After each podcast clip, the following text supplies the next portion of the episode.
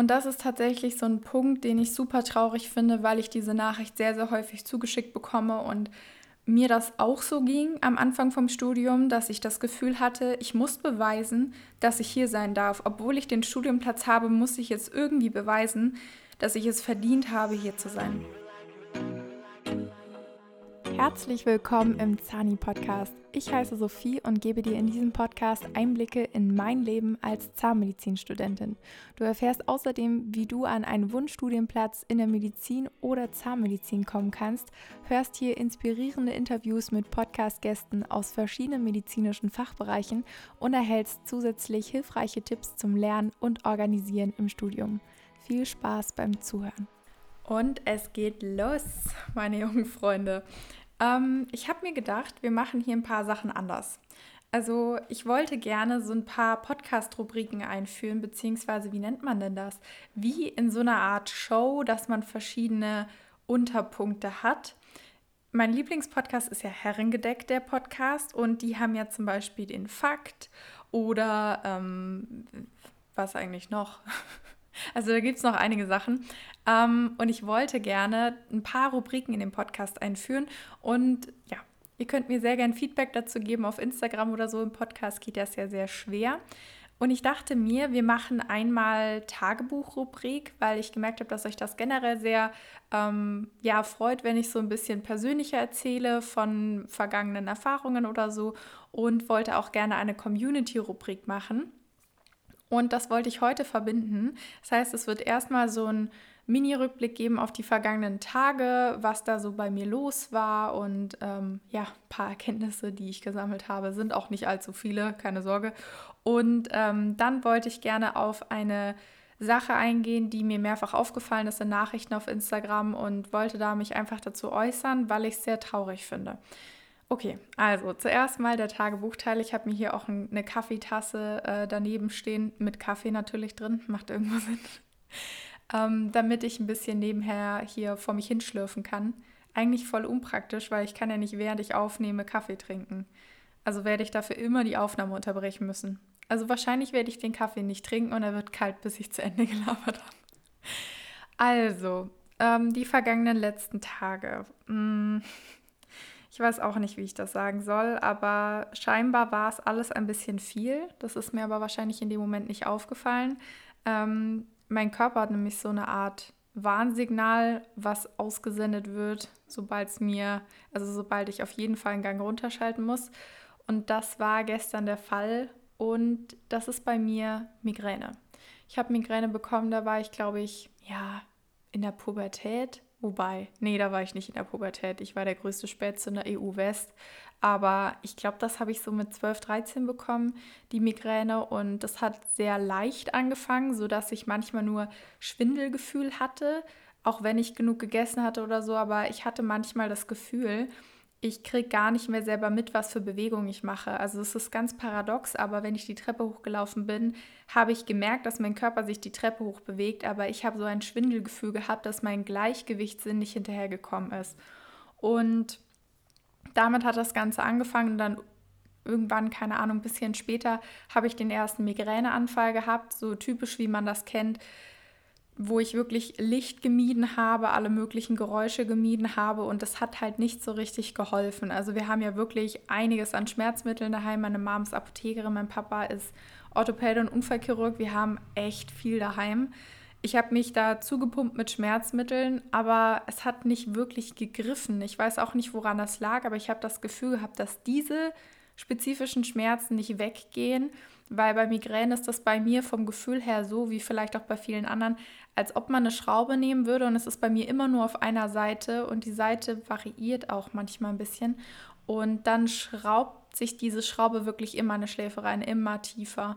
Und es gibt nichts, was so richtig dagegen hilft, außer sich hinzulegen. Und so blöd das klingt, weinen hilft mir auch, weil ich das Gefühl habe, dass sich dann der Druck so ein bisschen löst auf meinen Kopf. Also der Druck wird immer, immer größer und ich halte das irgendwann gar nicht mehr aus und es geht mir unfassbar schlecht. Stimmt, schlecht war mir auch noch. Also irgendwie so das volle Programm. Und gestern hat es mich auch erwischt. Da bin ich in der Früh aufgestanden. Also meine Tage sehen im Normalfall so aus. Ich stelle mir meinen Wecker so auf 7.30 Uhr.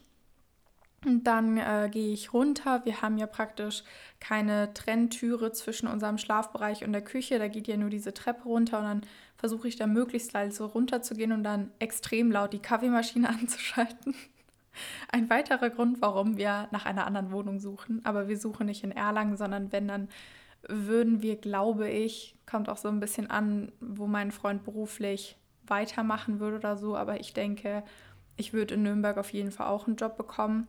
Vielleicht sogar leichter als in Erlangen, weil in Erlangen ist ja hauptsächlich Uniklinikum und bestimmt auch ein paar andere Praxen. Aber ja, also ich glaube, es zieht mich wieder zurück nach Nürnberg nach dem Studium. Aber das ist jetzt noch in weiter Ferne. Aber ja, ich schmeiße dann erstmal die Kaffeemaschine an, unfassbar laut. Die brummt dann erstmal wie so ein Lasttanker, keine Ahnung wie lange durch, bis sie dann gespült hat. Ich muss jedes Mal den ähm, Spülbehälter leeren. Ich weiß nicht, wie oft dieses Teil durchspült, aber es ist wirklich nervig, wie oft man diesen Tank leeren muss. Und dann mache ich mir meinen Kaffee und setze mich ins Wohnzimmer, wo ja mein Schreibtisch steht und da kann ich dann wenigstens die Tür schließen. Wobei man dazu sagen muss, dass auch das nicht wirklich schalldicht ist. Also wenn ich Online-Vorlesungen laut anhöre, ich muss die jetzt inzwischen immer mit Kopfhörer hören, weil sonst bringt das halt gar nichts, weil mein Freund kann nicht schlafen, weil das so laut ist teilweise, weil das halt hier sehr hellhörig ist. naja. Und dann habe ich mich an den PC gesetzt und an den Christmas App Elements gearbeitet, denn es ist ja kein Geheimnis, dass ich momentan schon ein bisschen am Vorbereiten bin. Ähm, die Vorweihnachtszeit steht bald bevor und es freut mich riesig, dass die Fall App Elements so gut bei euch angekommen sind. Also das sind Grafiken, Hintergründe für Tablet, PC und Handy ähm, und natürlich auch diese App-Grafiken. Also seit iOS 14 kann man an den iPhones, ähm, wow, das war jetzt irgendwie ein komischer Satz. Seit iOS 14 kann man an den iPhones ähm, die Erscheinungsbilder der verschiedenen Apps verändern durch Kurzbefehle. Das heißt, ich kann dann zum Beispiel für WhatsApp ein anderes Icon wählen und dann eben so zur App kommen. Und man kann das halt voll schön designen und ich liebe das. Mein Freund zum Beispiel würde das nie im Leben machen, den stört das gar nicht, wenn Snapchat grell gelb ist und WhatsApp grell grün, aber ich finde das viel schöner so. Und es freut mich riesig, dass die herbstlichen App-Elements so gut bei euch ankommen. Und es kam auch schon häufig, häufig, häufig die Frage, ähm, ob es das auch für andere Möglichkeiten oder Events geben wird. Und ja, da bin ich dran. Also für Weihnachten wird es wahrscheinlich drei verschiedene Farbvarianten geben, einfach weil ich mich nicht entscheiden kann. Ich wollte ursprünglich eine machen und irgendwie alle meine Farben reinnehmen, die ich ähm, gerne drin haben möchte. Aber das hat überhaupt nicht zueinander gepasst und ähm, ich bin leicht perfektionistisch veranlagt. Dementsprechend möchte ich lieber mehrere Sets machen und dann kann man sich eben entscheiden, was man am hübschesten findet oder was dem persönlichen Stil am meisten entspricht. Naja, auf jeden Fall bin ich da in meiner Grafik-App drinnen und sitze eben schon von Anfang des Tages an sehr viel am PC. Aber ich habe mich irgendwie auch voll gefreut. Also ich weiß nicht, ich war ja die vergangene Woche im Mundkiefer-Gesichtschirurgie OP, war da von morgens bis abends in der Uni und das war natürlich auch cool, aber mein Nebenjob, also die Selbstständigkeit mit Social Media, die macht mir unfassbar viel Spaß, sonst hätte ich mich ja damit nicht selbstständig gemacht und dieses Grafische liebe ich. Also keine Ahnung, das, das fehlt mir sonst auch, weil Zahnmedizin ist in vielen Hinsichten super cool, aber es ist jetzt nicht super kreativ. Also da kann man sich jetzt nicht sehr viel kreativ austoben und ähm, das fehlt mir manchmal ein bisschen, weil ich ein sehr fantasievolles Kind war und sehr gerne bei Kunstworkshops und so mitgemacht habe und manchmal fehlt mir das einfach ein bisschen. Naja, was soll ich sagen? Ich saß dann da, habe die Christmas App Elements soweit entworfen, habe versucht, die Farbfamilien schön anzupassen, mir was Gutes rauszusuchen. Und dann habe ich schon gemerkt, dass mir schwindlig wurde, wie ich das aus der Schulzeit noch kannte. Also, dass dieser, dieses Schwindelgefühl da war, wie wenn ich neben mir stehe. Also, ich habe getippt, ich habe die Maus benutzt und ich habe das Gefühl gehabt, mein Körper registriert das zeitversetzt. Es war wirklich spooky und ich habe mir so gedacht, oh, lustig ja, so lustig war es dann nachher nicht mehr. Ich habe dann, glaube ich, eine Stunde danach Kieferorthopädie-Vorlesung gehabt. Da musste ich unbedingt dabei sein, weil da Anwesenheitspflicht ist und wir auch nur zwei Fehltermine im gesamten Semester haben, was sowieso schon schwierig wird, aber das ist jetzt eine andere Story. Und ich durfte da auf gar keinen Fall wirklich krankheitsbedingt fehlen. Außerdem geht das ja online. Also selbst wenn du Migräne hast, einloggen und irgendwie versuchen mitzuhören, das geht schon. Ich habe dann aber so laut scheinbar im Wohnzimmer vor mich hingewimmert, weil ich mich noch kurz hinlegen wollte, bevor die Vorlesung losgeht. Ich habe halt schon Schmerzmittel genommen und so, dass mein Freund wach geworden ist, runtergestürmt ist und meinte, was ist denn los, was ist passiert? Und dann konnte ich irgendwie schon nicht mehr, weil ich so weinen musste, weil das so wehgetan hat. Also es hat sich wirklich so richtig gesteigert. Es war am Anfang nur so ein leichter, dumpfer Schmerz an der Schläfe und es wurde immer, immer stärker, obwohl ich wirklich viel Schmerzmittel genommen habe. Und dann habe ich mir gedacht, das kann doch nicht sein, warum wirkt denn das jetzt nicht? Und war super fertig. Dann kam noch Übelkeit hinzu. Ja, und dann wurde ich dazu verdonnert, den ganzen Tag im Bett zu bleiben. Das heißt, ich habe da noch die Vorlesung geguckt, versucht einigermaßen was davon mitzunehmen, weil eine Freundin von mir auch aktuell in der OP-Woche ist und ich ihr gesagt habe, ich sage ihr, was wir bes ähm, besprochen haben. War natürlich auch ein bisschen eine Kacknummer. Dann habe ich versucht, dem Ganzen zu folgen, damit ich meine Klammern auch noch gut biegen kann bis Sonntag. Ich habe auch gar nicht mitbekommen, ob meine Arbeit so gereicht hat, denn scheinbar wurde einem privat in den Chat bei Zoom oder dieses andere Tool, was wir da verwenden, geschrieben, wenn man es wiederholen muss. Und mein Kopf hat so gedröhnt, ich habe darauf gar nicht geachtet. Ja, ich hoffe ehrlich gesagt, dass das jetzt gepasst hat, denn falls nicht, habe ich es einfach gar nicht mitbekommen, dass ich es wiederholen muss. Und mein Kreis, den ich gebogen habe, war definitiv nicht perfekt, aber ich hoffe einfach, dass er gut genug war, dass ich ihn nicht wiederholen muss. Ich weiß auch nicht, an wen ich mich da wenden soll, wer das wissen könnte, denn die Nachricht wird privat scheinbar an die Person geschrieben und nicht öffentlich in den Chat, was ja einerseits cool ist. Andererseits kann ich jetzt im Nachhinein natürlich auch nicht mehr auf den Videochat zugreifen. Naja. ähm, ja, ist jetzt ein anderes Thema, kann ich jetzt auch nicht rückgängig machen. Es wird hoffentlich gepasst haben. Aber mein Freund war super süß, hat dann gesagt, nee, und du gehst jetzt hoch und oben ist es dunkel, weil im Wohnzimmer ist es sehr hell und die Helligkeit ist super schlecht für diese Kopfschmerzen. Ich weiß nicht, woran das liegt, aber Geräusche, Helligkeit, also eigentlich alle Reize müssen so gering wie möglich sein, damit die Migräne wieder weggeht, sonst wird das wirklich immer schlimmer. Und dann habe ich mich eben hoch ins Bett gelegt, zwei Decken und zwei Kissen. Ich habe mich gefühlt wie die Prinzessin auf der Erbse und ähm, habe dann erstmal versucht, so ein bisschen zu schlafen. Und mein Freund ist bei mir geblieben, dass ich mich nicht so alleine fühle. Also das fand ich wirklich süß von ihm. Dann später ist er losgezogen, hat mir Cola Light geholt und eine Brezel. Ich hatte irgendwie voll Bock auf Brezel. Ich liebe ja sowieso Gebäck, also halt deftiges Gebäck. Ich mag jetzt nicht so gern Kuchen oder Schnitten oder sowas, aber eine Brezel ist schon was verdammt Geiles. Und dann ging es mir ungefähr nach ein, zwei Stunden auch schon wieder deutlich besser. Aber er hat mich dann dazu gezwungen, weiter im Bett zu bleiben, weil er gesagt hat, nee, das war ja jetzt ein Warnsignal und du gehst jetzt nicht runter, setzt dich sofort wieder an deinen PC und machst weiter.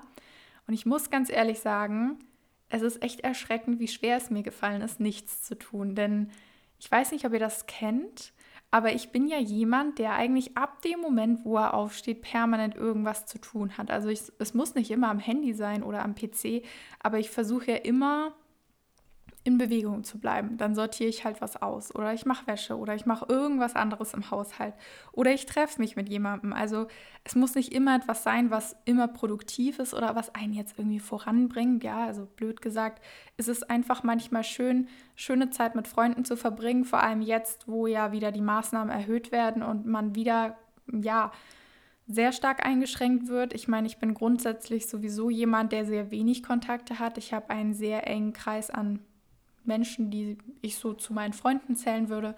Aber auch mich schränkt das ein und ich will gar nicht wissen, wie das für jemanden ist, der viele Leute hat, die er gerne mag und sich dann ja halt vielleicht schlecht fühlt, wenn er sich mit allen trifft, weil dann halt das Verbreitungsrisiko höher ist. Ja, schwierige Geschichte. Sowieso, wenn diese Folge hier online kommt, habe ich, glaube ich, nächste Woche Geburtstag. Ich habe halt echt so wirklich den Sechser im Lotto gezogen, wie meine kleine Schwester. Kurz bevor meine kleine Schwester Geburtstag hatte, war wieder Lockdown und jetzt, wo ich Geburtstag habe, ist wieder Lockdown. Das heißt, wir können natürlich in kein Restaurant gehen. Aber das finde ich gar nicht so schlimm. Solange wir Essen bestellen können, so ein bisschen, bisschen bestelltes Sushi und ähm, ja, halt im ganz kleinen Kreis, ja, wird das schon funktionieren. Also halt nur meine Fam und mein Freund, weil mein Freund und ich sind ein Haushalt und meine Familie ist ein Haushalt. Und dann müsste das klappen. oh wow, ja. Aber gut, es gibt deutlich Schlimmeres auf der Welt, ähm, als dass man an seinem Geburtstag nicht ins Sushi-Restaurant gehen kann. Von dem her will ich mich nicht beschweren. Aber Wo war ich überhaupt stehen geblieben? Naja, aber es ist mir erschreckend schwer gefallen, nichts zu tun, weil ich habe echt, ich habe mir so gedacht, was mache ich denn jetzt? Meinte mein Freund, denk doch einfach mal an nichts. Entspann doch einfach mal. Da dachte ich mir so, wenn ich entspannen möchte, mache ich mir normalerweise ASMR-Videos an oder ein entspannendes Hörbuch oder so.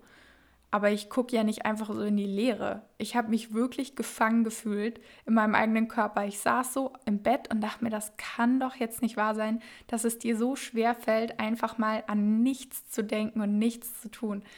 Ich glaube, das ist ja was, was man so im Bereich Meditation auf jeden Fall lernt, dass man Gedanken so annimmt und kommen und gehen lässt und ich glaube, das sollte ich öfter machen, weil ich nämlich jemand bin, der teilweise nicht schlafen kann, weil er von einem Gedanken zum anderen kommt. Also das sind teilweise die wüstesten Sachen, die ich mir denke. So, hm, okay, wie nenne ich das morgige Video? Ach, vielleicht nenne ich das ganz anders. Auch wenn ich das Thumbnail so machen würde, das sähe sicher gut aus.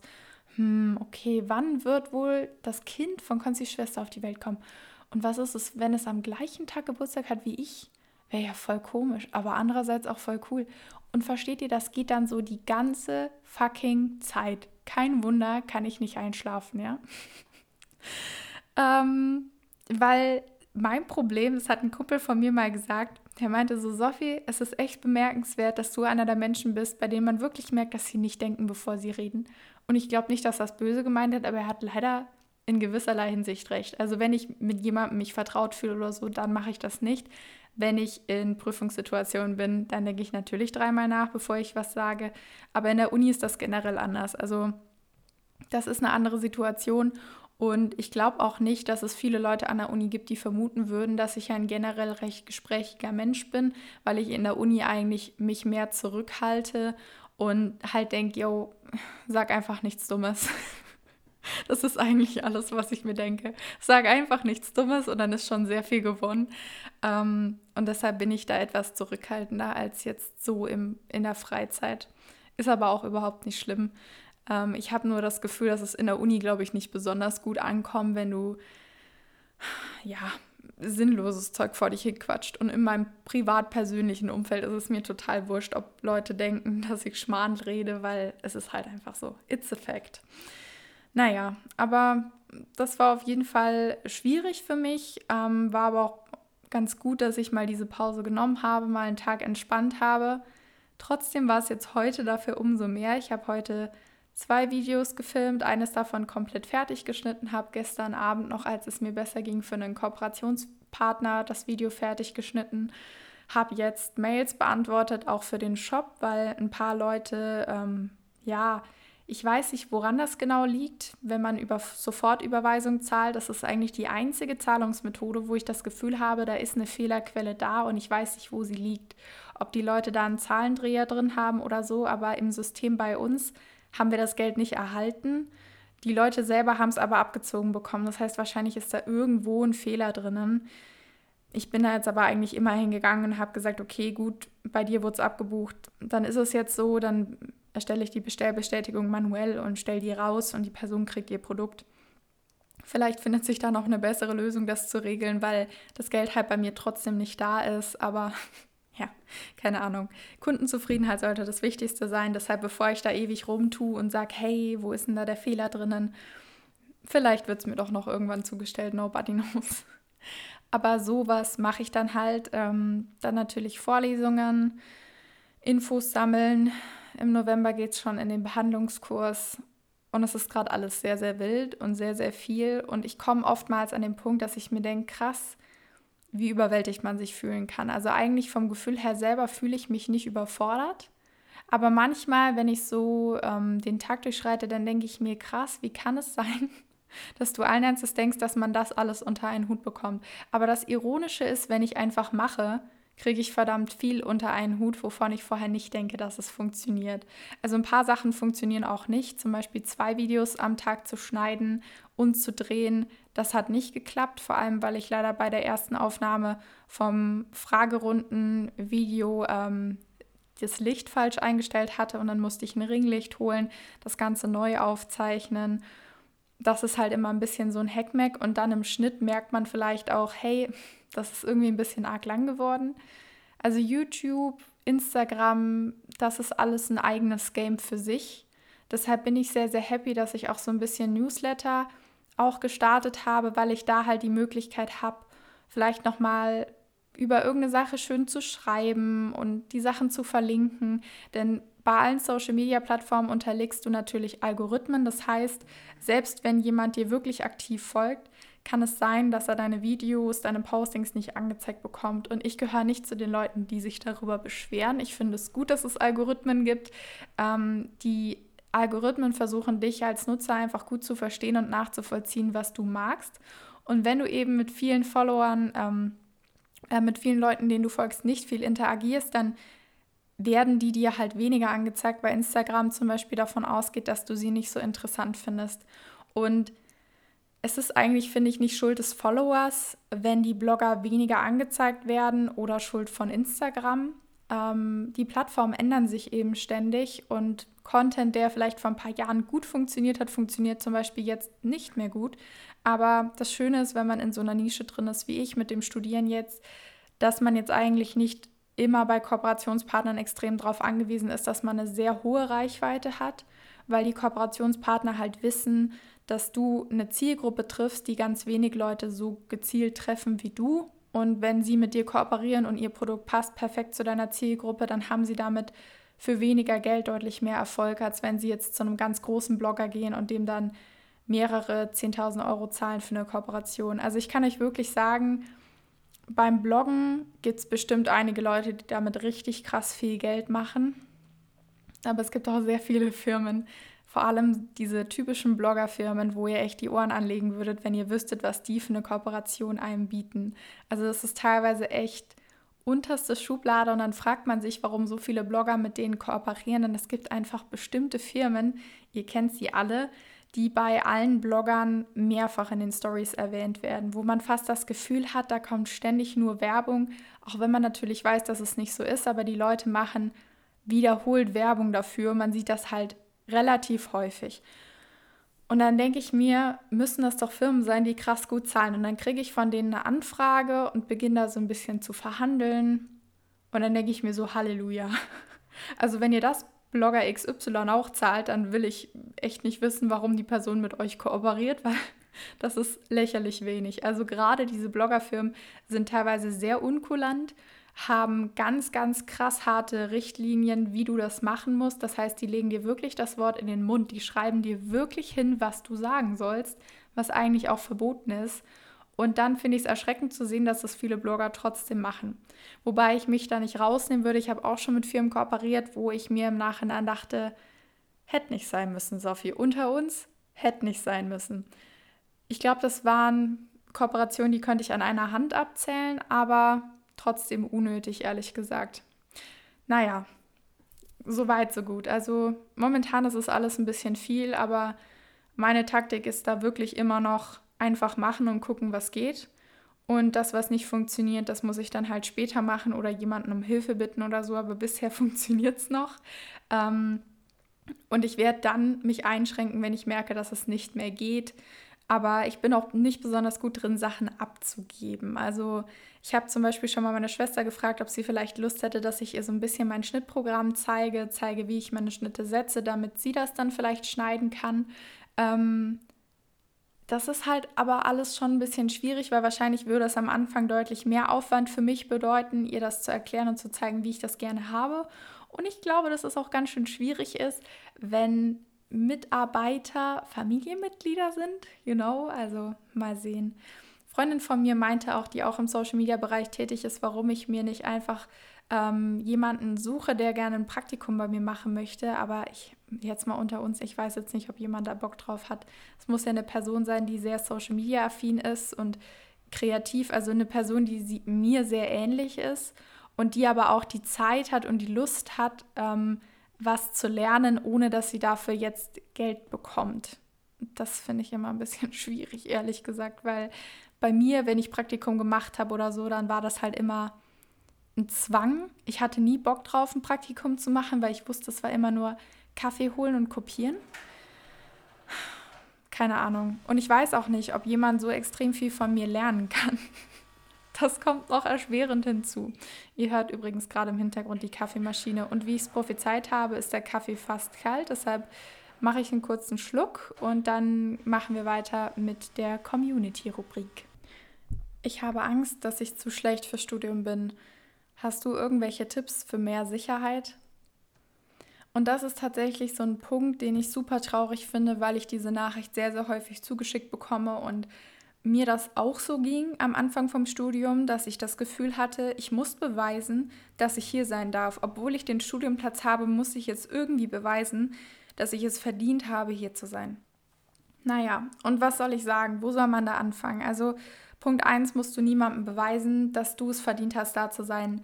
Selbst wenn du deinen Studienplatz gekriegt hast durch Losverfahren, Einklagen, was auch immer es für Möglichkeiten gibt, wo viele Leute vielleicht sagen, hey, das finde ich unfair, dass so Studienplätze vergeben werden. Das hat überhaupt nichts damit zu tun, ob du jetzt hm, da sein darfst oder nicht. Und am Ende darf darüber niemand entscheiden. Du bist da und sie werden dich nicht mehr los und du bleibst da so lange, bis sie dich rausschmeißen. Das ist unsere Devise. Nee, aber es war bei mir zum Beispiel am Anfang vom Studium so, ich habe mein Abi mit 1,9 geschrieben. Der TMS war zwar mit 92 Prozent wirklich super gut und darüber bin ich ja auch reingekommen. Trotzdem war ich etwas verunsichert, wie gut, also wie klug die anderen wohl sein würden, weil man natürlich nicht verhindern kann, dass man oftmals vom Abischnitt auf die Intelligenz von Leuten schließt, was eigentlich auch totaler Schwachsinn ist. Aber man macht das, glaube ich, häufig. Also viele Leute machen das und ich eben auch, dass ich mich dann dabei erwischt habe, dass ich mir so dachte, oh, was werden die wohl alle für Schnitte haben? Und es waren ein paar Leute dabei, die hatten einen deutlich schlechteren Schnitt als ich. Es waren aber auch sehr viele Leute dabei, die hatten wirklich krass gute Abiturschnitte, also wirklich 1-0 und so. Und da dachte ich mir dann schon, okay, krass, hm, dann können die wahrscheinlich viel besser lernen als ich, sind generell viel intelligenter und die werden es viel leichter im Studium haben. Ich glaube, so einfach kann man sich im Studium nicht machen, denn ähm, das System Schule ist ein abgeschlossenes System für sich und teilweise ist es zwischen den Bundesländern auch extrem unterschiedlich, was du tun musst für eine gute Note. Du kannst ja schon mal allein einfach ultra Pech mit einem Lehrer haben und wenn der mit deinem Stil nicht zurechtkommt oder zum Beispiel in Deutsch, ich finde es sowieso super unfair, das ist jetzt eine andere Debatte, dass Deutsch ein Abiturfach ist, weil ich einfach der Meinung bin, dass es in Deutsch gar keine so klare Richtlinie gibt. Natürlich gibt es immer einen Erwartungshorizont und es gibt Sachen, die müssen halt richtig erkannt werden. Aber allein der Stil, wie jemand schreibt, ich zum Beispiel schreibe hauptsächlich so, wie ich spreche, wenn einem das nicht passt, wenn man da irgendwie das Gefühl hat, das ist nicht stilvoll, ich weiß nicht, inwiefern man das wirklich ähm, objektiv bewerten können soll. Naja, aber auf jeden Fall die Abiturschnitte, wie sie sich zusammensetzen, wie es dazu kam zu diesen Abiturschnitten, das ist von Student zu Student extrem unterschiedlich und das Abitur ist abgeschlossen. Das heißt, nach dem Abitur wirst du später nie wieder gefragt. Du musst das Abi-Zeugnis immer für die großen Prüfungen mit abgeben im Prüfungsamt. Dann scannen die das alles ein. Du kriegst es dann nach der Prüfung wieder zurückgeschickt, aber niemand juckt deine Abiturnote. In dem Moment, wo du eingeschrieben bist, ist diese Note praktisch nur es ist nur deine Eintrittskarte, aber danach juckt die niemanden mehr. Bin ich nie wieder gefragt worden. Naja, trotzdem kann man das nicht selber so 100% ausblenden und denkt sich dann natürlich oft, oh, die anderen können bestimmt alle viel besser lernen als ich und die haben das viel besser drauf, wie sie zusammenfassen. Und da will ich gleich mal einhaken, weil das ist Schwachsinn. In der Uni lernst du anders und ich weiß, dass man das super häufig hört und sich dann denkt, ja, was soll denn das jetzt heißen? Aber in der Uni ist es so, dass du keinen abgeschlossenen Lernstoff hast. Bei mir in der Schule war es zumindest so, dass man schon immer wusste, okay, wir haben unsere Hefteinträge, wir haben die Buchseiten, die wir genannt bekommen haben, noch irgendwelche extra Materialien und und und. Vielleicht Klausuren von den größeren Geschwistern oder so, die man dann dazu sich hat mal angucken können. Oder irgendwelches Übungsmaterial, was man in Büchergeschäften kaufen konnte. Aber grundsätzlich war das Gebiet, für das du gelernt hast, sehr begrenzt. Das ist im Studium, ganz egal, was du studierst, total anders. Also egal, ob du BWL machst, Jura, Medizin, ähm, ja, Medien und Kommunikation, es ist total egal, was du machst.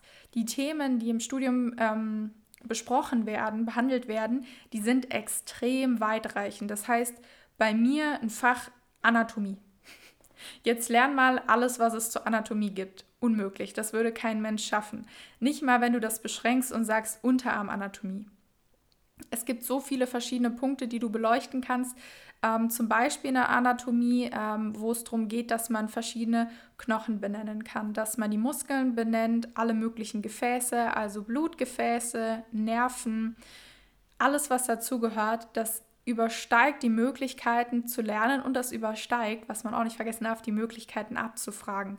Also bei allem, was du lernst, musst du dich halt immer fragen, wird das so abgefragt werden? Ist das, was ich gerade lerne, wirklich relevant für die Prüfung? Denn ich habe am Anfang vom Studium den Fehler gemacht zu glauben, dass das Ziel im Studium ist, alles, was an Wissen an mich vermittelt wird, dass ich das abspeichern muss, konservieren muss. Das muss immer abrufbereit bleiben. Und habe mich extrem überrollt gefühlt, weil ich mir dachte, wie kann denn das sein? dass ich das nicht schaffe, jetzt schon ganz am Anfang vom Studium dieses Wissen, was mir vermittelt wird, abzuspeichern. In Wirklichkeit sehe ich das Studium aber gar nicht mehr als ein Sammelsurium von Wissen, was ich mir aneignen soll. Natürlich lerne ich in den Praxiskursen wichtige Handgriffe, natürlich muss ich Erfahrung sammeln, natürlich muss ich auch Theorie, Hintergrund haben und wissen, zum Beispiel, wenn ein Patient Blutverdünner bekommt, was ich dann beachten muss, wenn eine Patientin schwanger ist, was ich dann empfehlen darf und was ich auf gar keinen Fall empfehlen darf. Das sind Dinge, die muss ich wissen und die lerne ich natürlich auch. Und dadurch, dass sie so wichtig sind, wird mein Gehirn sie ganz anders abspeichern. Also das Gehirn funktioniert ja so. Deshalb funktioniert ja auch Spaced Repetition, also die Methode, mit der viele Karteikarten lernen. Wenn du dem Gehirn in verschiedenen Zeitabständen immer wieder die Frage stellst nach zum Beispiel, welche Medikation darf eine Schwangere bekommen? Und das Gehirn wird immer wieder daran erinnert, hey, was muss eine Schwangere da bekommen?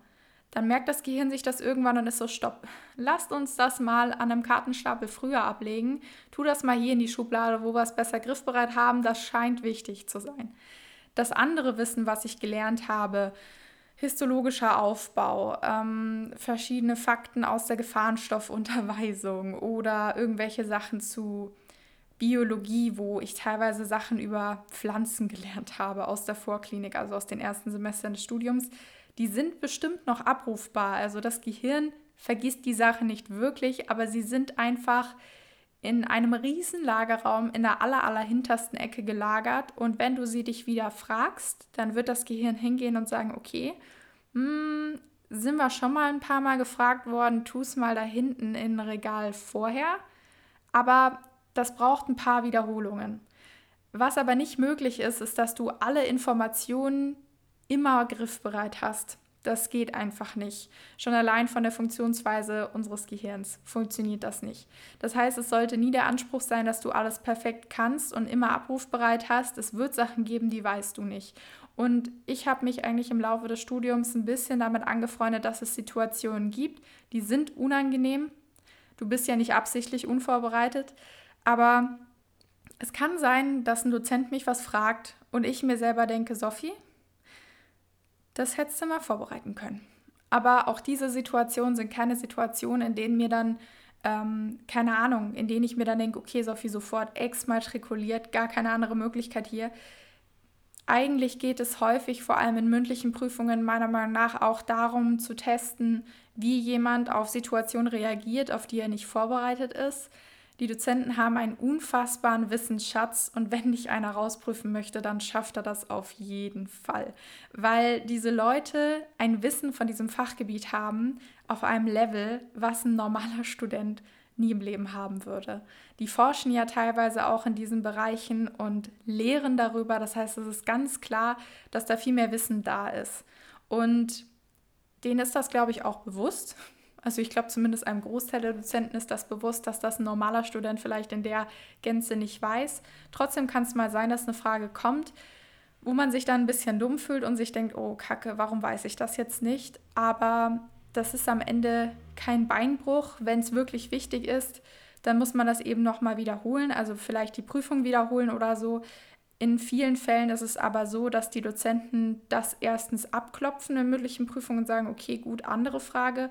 Oder sie reiten weiter drauf rum und sagen dann eben, okay, sie kommen nächste Woche nochmal. Oder wenn es gar keine mündliche Prüfung ist und ich etwas gefragt werde, wo ich nicht perfekt weiß, dann heißt dann halt, okay, Frau Hubelsberger, gucken Sie sich das heute Abend im Buch nochmal an, dass Sie da Bescheid wissen, weil es eben einen Hintergrund hat, dass wir das können sollen. Aber um darauf zurückzukommen, das Wichtigste ist, das Studium ist kein, keine Wissensansammlung, die du inhalieren musst bis zum Ende des Studiums, funktioniert nicht, sondern es ist mehr wie so eine Art Marathon mit Hürdenlauf. Also so ein Hürdenlauf ist ja meistens nicht so lang, aber ich finde, das Studium ist wie ein ultra langgestreckter Hürdenlauf und jede Klausur ist eine Hürde. Und das Ziel ist dann praktisch die Möglichkeit, den Beruf auszuüben. Weil im Studium lernst du nicht alles, was du für den Beruf brauchst. Das ginge auch gar nicht. Und vor allem die medizinischen Berufe, aber auch viele andere Berufe sind, das ist ja nicht fertig. Du bist ja nach dem Studium nicht fertig. Und das war eine Annahme, die ich am Anfang hatte, die total falsch ist. Man wünscht sich immer, das Studium schon beendet zu haben, aber im Endeffekt hört das Lernen und Fortbilden nie auf. Und wenn du dann einen Studiengang gewählt hast, der dir eben gar nicht taugt, gar nicht liegt und dann sagst, boah, ich bin so happy, wenn ich in ein paar Jahren nichts mehr lernen muss, dann wirst du wahrscheinlich ziemlich enttäuscht sein, weil du merkst, dass du permanent im Lernen bleibst. Natürlich, wenn du fertiger Arzt bist, in der Klinik bist, je nachdem, dann musst du nicht jede Woche, was weiß ich, wie viele Seiten auswendig lernen und hast nicht mehr diese vielen Prüfungen, aber der Lernprozess, dass du dich immer weiterbildest, der bleibt bestehen und das ist ja dann auch in Ordnung. Also keine Ahnung, worauf ich gerade hinaus wollte. Ich wusste gerade noch, worauf ich hinaus wollte, aber jetzt habe ich den Faden ein bisschen verloren. Genau, Thema Hürdenlauf, da waren wir. Ähm, für mich sind die Klausuren immer Hürden und ich versuche die Hürden zu nehmen. Und das Wichtigste ist also zu wissen im Vornherein, was wird in den Klausuren geprüft, damit ich das gut vorbereiten kann und das Klausurwissen dann parat habe, um die Klausur zu bestehen. Und ich weiß, dass das viele nicht nachvollziehen können, gerade wenn sie am Anfang vom Studium stehen, haben viele den Anspruch, das wirklich zu verstehen und zu können. Und ich bekomme dann Nachrichten, in denen es heißt, ja, Sophie, jetzt aber mal bei aller Liebe, was bist denn du dann später für ein Arzt, wenn du das alles nicht weißt? Ja gut, ich bin dann halt ein Arzt, der keine Ahnung vom Pflanzenaufbau hat. Tut mir herzlich leid, aber die wichtigen Sachen, wenn, wenn ihr jemanden kennt, wenn ihr einen Arzt kennt, der schon länger in seinem Beruf tätig ist, dann fragt den mal, was für Wissen er hat und fragt ihn mal, was davon er in der Uni konkret so gelernt hat. Die Grundlagen werden in der Uni vermittelt das ist die Aufgabe der Uni, dass sie uns das Werkzeug an die Hand gibt, was wir für später brauchen. Aber zum Arztdasein, zum Rechtsanwalt-Dasein, als Unternehmensberater oder je nachdem, das ist jetzt ein Beruf, der mir bei BWL eben einfällt, weil das nämlich der Mann von Konzis Schwester macht. Das sind ja Berufe, die kannst du nicht vom Fleck weg perfekt machen, sondern du lernst durch Berufserfahrung immer mehr dazu. Und es gibt sehr viele erfahrene Ärzte, die ein Bauchgefühl oder eine Intuition haben, wenn es darum geht, wie sie Behandlungen ansetzen möchten. Und das entwickelt sich über die Zeit. Das heißt, du darfst nicht den Anspruch haben, dass du nach dem Studium schon der perfekte Arzt, der perfekte Jurist, der perfekte Unternehmensberater bist. Und das ist den Unternehmen oder Praxen auch bewusst, dass du jemand bist, der lernfähig ist, der engagiert ist und der eine Hilfe für die sein kann. Und dass du die beste Grundlage hast durch die Uni, die eben möglich ist. Aber mehr auch nicht. Das heißt, es gibt halt keine Fleißpunkte und natürlich kannst du versuchen, das Wissen zu konservieren, so viel wie möglich zu lernen, immer das Maximale rauszuholen, jedes Lehrbuch zu inhalieren, was dir empfohlen wird, Du wirst damit aber irgendwann an deine Grenzen kommen und wenn ich das jedes Mal gemacht hätte, dann hätte ich auch im Laufe des Studiums noch den ein oder anderen häufigeren Migräneanfall bekommen, weil das ist bei mir wirklich so dieses Signal, Sophie, das war zu viel, schalten Gang runter oder es geht dir länger schlecht. Und man muss da eben auf sich selbst hören und wenn du eine Kapazität hast, die mehr ermöglicht, then do it. Wenn es dir Spaß macht, dann, dann lern gerne mehr und lern umfangreicher. Aber irgendwann wirst du frustriert sein, wenn du merkst, dass du mit weniger Aufwand auch ans Ziel gekommen wärst, weil mein Opa hat immer gesagt, ein gutes Pferd springt nur so hoch, wie es muss. Und ich war darauf, ich habe mich immer geschämt, muss ich ganz ehrlich sein, wenn ich das Gefühl hatte, ich bin mit dem Nötigsten durchgekommen. Das ist irgendwie was, wo man sich nicht gut fühlt, wenn man das Gefühl hat, dass das Faulheit kennzeichnet. Ähm, sehr viele Leute ja, zeigen ja auch ganz offen immer ihren Perfektionismus und sind sehr stolz darauf, dass sie perfektionistisch sind und sagen, hey, ich gebe immer 110 Prozent und es reicht mir nicht nur zu bestehen, ich will das auch alles perfekt können. Am Ende muss man aber ganz ehrlich sagen, ist das Pferd, was nur so hoch springt, wie es muss, schon deutlich klüger, weil das nämlich länger gute Gelenke hat. Und so ist das beim Lernen und beim Stress, den man sich für Prüfungen macht, eben auch. Also ich habe wegen dieser Einstellung keine beschissenen Noten gehabt. Ja, ich habe im Physikum auch gesagt, ich lerne das Nötigste und dann habe ich scheinbar sehr viel für das Nötigste gehalten, habe ultra viel für die Prüfung gelernt und habe ja auch wirklich echt Noten bekommen, wo ich unfassbar happy für bin. Ich muss jetzt aber auch mal ganz ehrlich sagen, unter uns, ähm, da kann ich mir jetzt aber im Nachhinein halt auch keinen Blumentopf für kaufen. Ne? Also es ist nice to have. Ich wurde nach diesen Noten später nie wieder gefragt und da ist man dann, muss ich ganz ehrlich zugeben, schon teilweise ein bisschen ernüchternd, weil man weiß, wie viel man aufgegeben hat um für diese Prüfung ordentlich zu lernen. Ich meine, ich habe an Weihnachten gelernt und am Feiertag danach war Weihnachten für mich gegessen. Da habe ich auch schon wieder den ganzen Tag gelernt. Mm, und dann denkt man sich halt, Sophie, du hättest auch einfach Weihnachten feiern können und dann hättest du wahrscheinlich trotzdem keine schlechtere Note gehabt, aber wärst vielleicht auch nicht mit so einem Erwartungsdruck an die Prüfung rangegangen. Naja, egal. But back to the roots. Mit diesem Punkt nicht fürs Studium geeignet sein. Ich glaube, das kommt durch die Außenwirkung vieler Berufe, die durch Medien und soziale Medien hervorgerufen wird. Das heißt, vor allem beim Beispiel Arzt sieht man das, finde ich, richtig krass. Und deshalb bin ich auch teilweise kein Fan von dem typischen Studygram, wie ich das häufig auf Instagram sehe.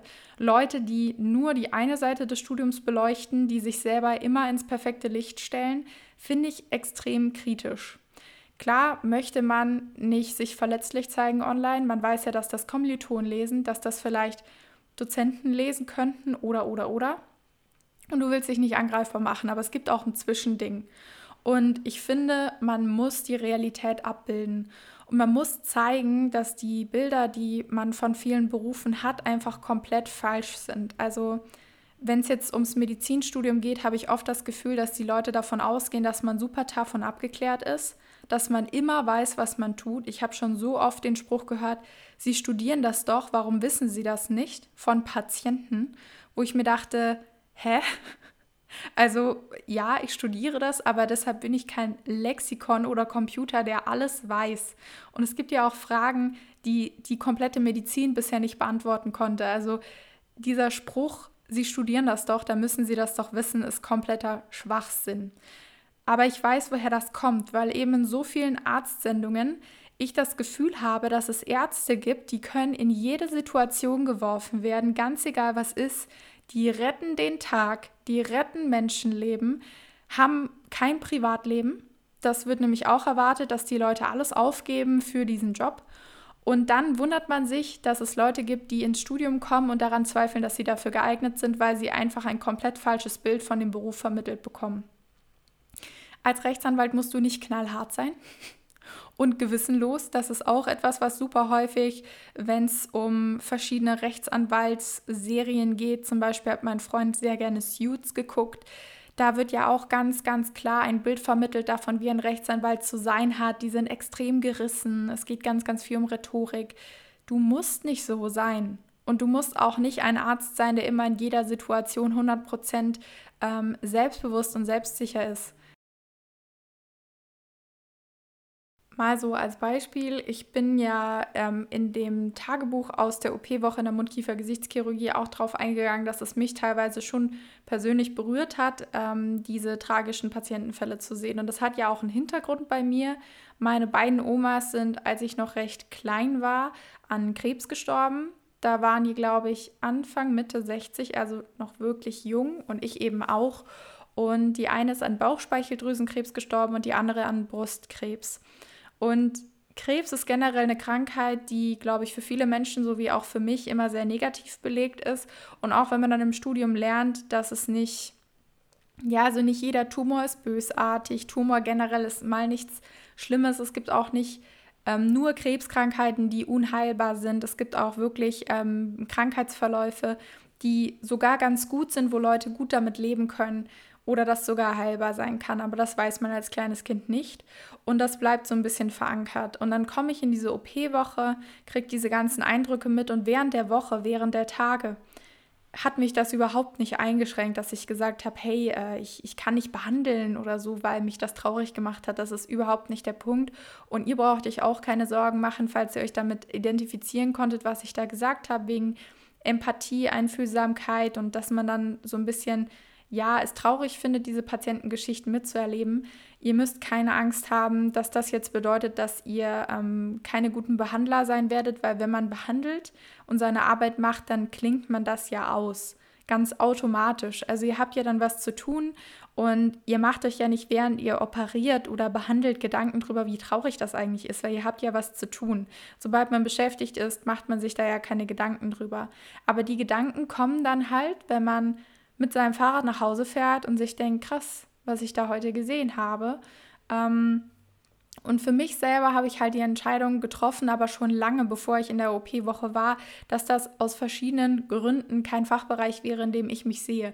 Ein großer Punkt ist natürlich auch, dass man dafür Human- und Zahnmedizin studieren muss und den Facharzt macht. Also das ist unfassbar aufwendig. Du bist sehr lange am Studieren ich weiß jetzt nicht, ob das das Richtige für mich wäre. Ich habe eigentlich jetzt schon manchmal so ein bisschen das Gefühl, dass ich mir so denke, hey, ganz ehrlich, ich hätte jetzt einfach gerne mein Examen und würde arbeiten und Erfahrung machen. Und es ist natürlich cool, dass wir jetzt in den Behandlungskursen trotzdem die Möglichkeit bekommen, Patienten zu behandeln. Aber ich weiß nicht, der eine Teil von mir ist irgendwie so, dass er sich sagt, hey, ich will das noch viel öfter üben. Und der andere Teil ist so, dass er sich sagt, hey, ich will jetzt einfach loslegen. und ähm, ja, deshalb MKG ist nicht so, dass ich sage, das habe ich jetzt in der OP-Woche entschieden. Das ist auch nichts, was man von heute auf morgen entscheiden sollte. Ähm, aber das war für mich eigentlich schon von vornherein klar. Ich finde den Fachbereich super spannend. Es hat mir mega Spaß gemacht da. Aber das ändert nichts daran, dass ich glaube, dass ich in anderen Fachbereichen viel besser aufgehoben wäre und dass das besser zu meinen persönlichen Talenten passt. Ich bin ja ein sehr äh, kreativer Mensch und ich möchte auch gerne was machen im Bereich Zahnmedizin, wo ich mich kreativ ausleben kann, auch gerne was Oberflächliches. Also so dumm sich das anhört, ich weiß, dass viele Leute mal sagen, hey, ich will was Krasses machen, ich will Oralchirurgie machen, Implantologie machen. Keiner will was Langweiliges machen und sagen, hey, ich, ich möchte eigentlich gerne ein paar schöne Füllungen machen und vielleicht ein paar, ja, keine Ahnung, optische Veränderungen bei Patienten hervorrufen ja, aber meine Güte, das kommt ja immer so drauf an, was einem selber Spaß macht. Und ich persönlich habe mich auch nicht für das Studium aus Prestigegründen entschieden. Ich habe ja bei meinen Eltern immer wieder mitbekommen, dass die Außenwirkung von Berufen teilweise sehr anders sein kann als die Realität dieser Berufe. Apotheker und Arzt sind beides Berufe, wo man sich dann denkt, oh krass und Akademiker und so und man muss teilweise auch ein bisschen drunter leiden, dass die Außenwirkung dieser Berufe teilweise sehr anders ist, als du vielleicht vom, von der Person her bist. Und ich weiß nicht. Also ich finde das teilweise ein bisschen traurig und deshalb finde ich es auch traurig, solche Nachrichten zu bekommen. Ähm, und ich will nur sagen, wegen diesem geeignet für Studium, gut genug für Studium. Du wirst, wenn du ins Studium kommst, spätestens wenn es dann wieder Präsenzunterricht gibt oder du die Möglichkeit bekommst zu sehen, wie dein Semester aufgebaut ist, merken, dass ihr ein bunter Haufen ganz verschiedener Menschen seid. Es wird Leute geben, die werden jedes Lehrbuch inhalieren, immer mitschreiben, immer sehr komplizierte Fragen zu den Vorlesungsinhalten stellen und ihr werdet euch fragen, hat die Person den Zeitumkehrer von Hermine Granger oder wie schafft sie es immer so gut vorbereitet zu sein? Es wird Leute geben, die sind irgendwie nie anwesend. Ihr fragt euch so, hey, ist die Person überhaupt noch bei uns am Studieren oder warum habe ich sie nie gesehen? Warum ist sie nie in den Vorlesungen und warum ist sie nie vorbereitet? Und es wird sehr viele Leute geben, die dazwischen sind und ganz, ganz andere Hintergründe haben. Und das ist total in Ordnung. Ihr seid nicht da im Studium, um euch irgendwo zu beweisen, um einen Wettkampf zu starten, wer ist hier der Beste. Das macht nur unterbewusst einen riesen Stress und am Ende kann ich euch wirklich sagen, es juckt niemanden. Ähm, es juckt niemanden, wie gut ihr in welcher Prüfung wart, wie viele Punkte ihr über der Bestehensgrenze wart oder sonst irgendwas. Das äh, könnt ihr euch gerne aufschreiben und euch an, an die Wand hängen daheim, aber sonst juckt es niemanden. Und dementsprechend muss man sich halt überlegen, okay, wie will man seine Zeit verbringen? Und Ihr müsst nicht jetzt euer komplettes Leben aufgeben und versuchen, der beste Student zu werden, den die Welt je gesehen hat, weil das am Ende niemanden juckt. Das Studium ist eine Zwischenstation. Die Uni versucht euch optimal für euren Beruf vorzubereiten und mehr ist es aber auch nicht. Das heißt, ob ihr jetzt der beste Student ever seid, das, das juckt halt im späteren Beruf halt niemanden. Es gibt bestimmt Berufe, wo man sich bewirbt und wo es gut wäre, gute Noten vorher zu haben. Ähm, aber jetzt in Studiengängen wie zum Beispiel Medizin, Zahnmedizin weiß man ja, dass die Noten eigentlich, solange jetzt keine Uni-Karriere ähm, anstrebt, nicht so wichtig sind und ähm, dass man sich da eigentlich keinen Stress machen müsste. Und dieses generelle Bild, was vermittelt wird von den Berufen, ist falsch. Und ich hoffe, dass ihr das merkt, wenn ihr im Studium seid, dass es keinen Grund für diese Unsicherheit gibt. Ich musste das auch erst im Laufe des Studiums erkennen, weil ich viele Leute gesehen habe, die in dem Beruf arbeiten, wo ich mir dachte, krass, ganz anders, als man sich das denken würde. Und ihr müsst nicht knallhart sein, immer auf alles bestens vorbereitet sein, keine Unsicherheit zeigen, euer Leben für den Job opfern. Wenn ihr das nicht möchtet, dann macht es auch nicht, nur weil es von euch erwartet wird oder nur weil die Medien das so zeigen. Das ist wahrscheinlich sowieso Material für eine weitere Podcast-Folge, weil ich es generell sehr kritisch finde, dass es wenige Berufsbilder gibt, in denen man so selbstverständlich davon ausgeht, dass Leute aus Selbstlosigkeit ihren Job machen, vor allem in den Pflegeberufen, ohne dafür ordentlich bezahlt zu werden. Ja, keine Ahnung. Das ist jetzt aber ein ganz, ganz anderes Thema, sprengt jetzt auch absolut den Rahmen. Ich hoffe, dass diese Podcast-Folge euch gefallen hat. Lasst mich gerne wissen, was ihr von den Rubriken haltet. Vielleicht habt ihr auch noch Ideen für weitere Rubriken. Und falls du das hier über Apple Podcast hörst, würde ich mich sehr über eine positive Bewertung freuen. Dann gucke ich nämlich demnächst mal, ob der Podcast schon irgendwelche Bewertungen hat. Das habe ich nie nachgeguckt. Aber ja, am Ende sind da jetzt so drei Ein-Sterne-Bewertungen. Wäre auch nice. Aber na, mal sehen. Ich wünsche euch jetzt noch einen wunderschönen Tag, je nachdem, wann ihr das hört. Und hoffe, wir hören uns auch in einer weiteren Folge wieder wieder. Alles klar. Ciao!